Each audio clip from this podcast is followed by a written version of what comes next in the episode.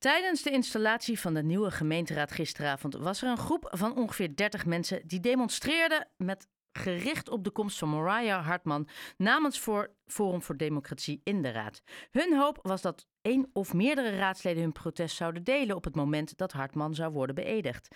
Is dat überhaupt wenselijk en is dat aan de raadsleden? Ik vraag het aan journalist en politicoloog Chris Alberts. Meneer Alberts, goedenavond. Goedenavond. Nou ja, uh, u heeft de artikelen natuurlijk ook gezien. De tekst op het spandoek van de demonstranten las: Geen fascisme en racisme in de raad. Die ene zetel die FVD heeft weten te bemachtigen, is dan die kans alsnog reëel? Uh, nou ja, kijk, ik bedoel, FVD is lokaal helemaal geen succes. Hè. Ik bedoel, in Haarlem zijn ze geen succes. En dat zijn ze elders ook niet. Ze hebben op allerlei plekken in het land één zeteltje gehaald. Dus je zou kunnen zeggen, mensen die vinden dat er geen racisten en fascisten in de raad uh, moeten zitten. Nou ja, die, zijn, die, die, hebben, die hebben precies gekregen wat ze wilden, zou ik zeggen. Ja, er zitten nog steeds wat mensen in. Maar het is natuurlijk een minimale, het is natuurlijk een minimale fractie in, in Haarlem en ook elders. Ja, de, en, en um, nog even terug. Hè. Wij spraken elkaar in februari nadat bekend was geworden dat Mariah Hartman lijsttrekker was geworden. En Im, Im Albiati is de nummer twee. Nou, die heeft dus geen zetel en komt niet in de raad. Nou, u zei toen um, uh, heel netjes dat wij het bruine richeltje van de FVD hebben gekregen. Hoe zat dat ook ja. alweer? Nou ja, kijk, er is, een, er is ooit een, uh, een, een, schandaal geweest met appjes in een jongerenvereniging. Daar zat Mariah Hartman zat daar gewoon in. Uh, en daar zat mevrouw Biatti, Albiatti ook in. Um, en ja, die hebben heel veel antisemitische. Die, dat was een soort clubje van, van FVD-jongeren die met elkaar antisemitische berichten zaten te delen. Nou ja, dat was precies het netwerk waar mevrouw Hartman en uh, mevrouw Albiatti uitkomen. Dus ja, de nummers 1 en 2 van uh, FVD, dat zijn ongeveer de mensen waaraan je kunt zien dat FVD een hele extremistische afslag heeft genomen. En absoluut niet meer de partijen die ze in 2019 waren. Toen het gewoon een soort, ja, Hè, wat is het? Een soort anti-migratie anti, en anti-windmolenpartij was in feite. Ja, want u zei zelfs op Twitter: uh, dit is bij far de meest ellendige FVD-lijst die ik gezien heb. Ja, dat is inmiddels niet meer helemaal waar, want er zijn inmiddels, want bij FVD hebben ze er zo'n zootje van gemaakt dat er inmiddels allerlei gemeentes zijn waar het ellendig is. In Hengelo kan men er ook wat van. Daar wil de, daar wil de lijsttrekker uh, het halve kabinet op het hakblok leggen. Maar um, kijk, uh, als je gewoon kijkt naar wat, er, wat, we, wat we weten van mevrouw Hartman, die zich daar ook op geen enkele manier um, hè, over uitspreekt, of zich daarvan gedistanceerd heeft, of daar spijt over heeft betuigd. Ja, dan is dit toch wel een hele slechte uh, afvaardiging. En in feite natuurlijk een schande dat ze gekozen is. Ja, uh, maar dan vraag ik me altijd af: is, hebben mensen echt specifiek op Mariah Hartman gekozen? Of is het gewoon Thierry Baudet die die stemmen heeft ontvangen? Nou, ik weet, dat is een goede vraag. Het, het, het, het, punt is natuurlijk dat als je op Thierry stemt, dat je daar niet veel beter, dat je daar niet veel beter zit. Want meneer Baudet heeft, natuurlijk, heeft, dit natuurlijk allemaal toegestaan in zijn eigen partij. En ja, daar zitten ook heel veel, er zitten ook heel veel antisemitische onderfluitjes in, in wat FVD in zijn algemeenheid zegt. Dus of dat voor die kiezers uh, heel erg uitmaakt, um, dat weet ik niet. Kijk, mensen zouden zich beter moeten, mo beter moeten verdiepen in waar zo'n partij voor staat, wat voor mensen daar rondlopen, wat voor standpunten daar zijn. En dan zouden ze waarschijnlijk gewoon ook uit welbegrepen eigenbelang een andere keuze maken. Want de vraag is natuurlijk, en dat is natuurlijk de vraag die nu een beetje, die een beetje in de achtergrond verdwijnt, van ja, wat is er nou te verwachten van één raadslid van Forum voor Democratie die in de gemeenteraad van Haarlem zit? Nou, nou ja, ik, ik heb die vraag voorgelegd aan uh, El Biatti. Toen, zij bij mij, ja. toen ik een interview met haar had, toen vroeg ik inderdaad wat zij dan kunnen betekenen of wat zij belangrijk vinden voor Haarlem. En daar kwam als antwoord op de lantaarnpalen in plaats van wit licht geel licht laten schijnen. Ja, nou ja, goed. Dat, dat, ja, dat, is, dat is natuurlijk wel het soort dingen waar het dan uiteindelijk in de Maar dat is in ieder geval niet racistisch of fascistisch. Uh, nee, maar ja, kijk, weet je, we hebben het bij die, kijk, bij die labels geldt sowieso dat het altijd de vraag is van, ja, weet je, wat valt daar nou precies onder? Daar kun je een hele ingewikkelde definitiediscussie over, voeren. De kern van mevrouw, bij mevrouw Hartman is toch dat zij een middelpunt is van dat schandaal van twee jaar geleden, waardoor half Forum ongeveer ontploft is. En dat mevrouw Hartman daar geen afstand van heeft genomen. En het lijkt mij dat mensen die in een gemeenteraad zitten van onbesproken gedrag horen te zijn.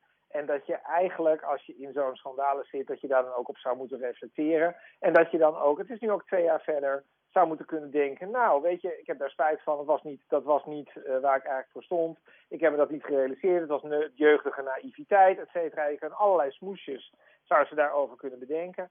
We horen haar daar niet over en dat suggereert toch dat ze, dat ze toch niet veel wijzer is dan twee jaar geleden. Ja. Dat zou ik zeggen. Nou was de hoop van de demonstranten dat één of meerdere raadsleden hun protest zouden delen op het moment dat Hartman zou worden beëdigd. Ja. Uh, dat is uiteindelijk niet gebeurd. Uh, nee. Maar is dat überhaupt wenselijk?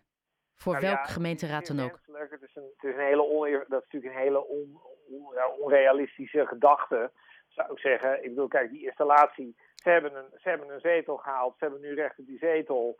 Uh, Hartman is nu gekozen. Nou ja, daar hebben we het mee te doen. En ja, uh, die zetel die zal ze gewoon in moeten nemen. Zeggen nog, we zouden, we zouden het er bijna verwijten als op die lijst ging staan en ze zouden nu van die zetel afzien. Dus uh, ja, dat is gewoon het formele democratische proces. En de echte vraag is natuurlijk, dan, het is natuurlijk niet erg logisch om op dat moment dat andere gemeenteraadsleden gaan zeggen, ja, zij moet niet uh, benoemd worden of zo.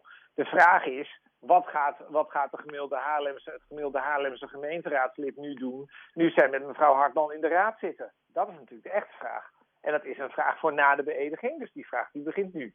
Ja, want ja, ze komt sowieso niet in de coalitie, hè? want PvdA heeft altijd gezegd dat gaan we zeker niet doen. Um... Uh, er is niemand, ik denk dat niemand met Forum in de coalitie wil. Niemand wil dat vanwege de associatie met Baudet. Zelfs niet als mevrouw Hartman een totaal anoniem iemand was die nooit in een schandaal um, had gezeten. Zelfs dan had men dat niet overwogen. En ook, ook nog omdat het één zetel is. Hè, dus ik bedoel, het is ook absoluut op geen enkele manier is dit een machtsfactor. Maar ik bedoel, als je met Baudet, dat is zo giftig om daar nog mee uh, in contact te komen. Daar hebben we bijvoorbeeld partijen als VVD en CDA, die hebben een lesje in bijvoorbeeld Brabant, hè, waar ze wel in een coalitie zaten met Forum. Um, hebben ze daar echt een lesje al geleerd. Dus dat doet helemaal niemand eh, overweegt dat één seconde, zou ik denken. Um, nou was die demonstratie ook deels uh, in mindere mate trouwens, gericht tegen nieuwkomer BVNL. Uh, niet zozeer ja. tegen hun lijsttrekker Joey Rademaker, maar tegen de man achter BVNL, Wieberen van Haga. Ja. Want die was eerder onderdeel van de Kamerfractie van Forum voor Democratie. Hoe kijkt u ja. naar Belang van Nederland, BVNL? Nou ja, kijk, Belang van Nederland is afgesplitst. Dus je zou kunnen zeggen dat Belang van Nederland toch ergens heeft gedacht... dat gaat toch niet helemaal lekker bij, bij Forum voor Democratie. Dus dan zou je kunnen zeggen, dan staan ze iets, dan staan ze iets beter. Uh, hè, dat is een iets beter plaatje dan FVD zelf. Maar ja, kijk, we kunnen, gewoon heel, we kunnen daar in principe vrij kort over zijn. Datzelfde appjeschandaal wat destijds bij de jongeren speelde. Toen zat Wieberen van Haga gewoon nog in die partij. Toen is er onderzoek gedaan binnen de partij naar dat schandaal. Dat ging over of er sprake was van antisemitisme. En toen heeft Wieberen van Haga dat onderzocht. En toen heeft Wieberen van Haga gezegd: er is geen sprake van antisemitisme. Er was wel sprake van antisemitisme. En ook hierbij geldt weer, nou zou je kunnen zeggen, meneer Van Haga zat misschien op de verkeerde plek. En misschien, misschien heeft meneer Van Haga toen een fout gemaakt. Maar er is nooit excuses gekomen. Er, is nooit er heeft nooit reflectie plaatsgevonden op wat daar nou precies gebeurde. Dus in die zin is er natuurlijk weinig reden om aan te nemen dat meneer Van Haga nou helemaal, helemaal van onbesproken gedrag is. Want is natuurlijk vooral gewoon een opportunist. Die met iedereen die extremistisch is hulp hij er maar een baantje aan over kan houden. Dat is natuurlijk de enige, dat is natuurlijk de enige conclusie. Je bent altijd zo lekker uitgesproken.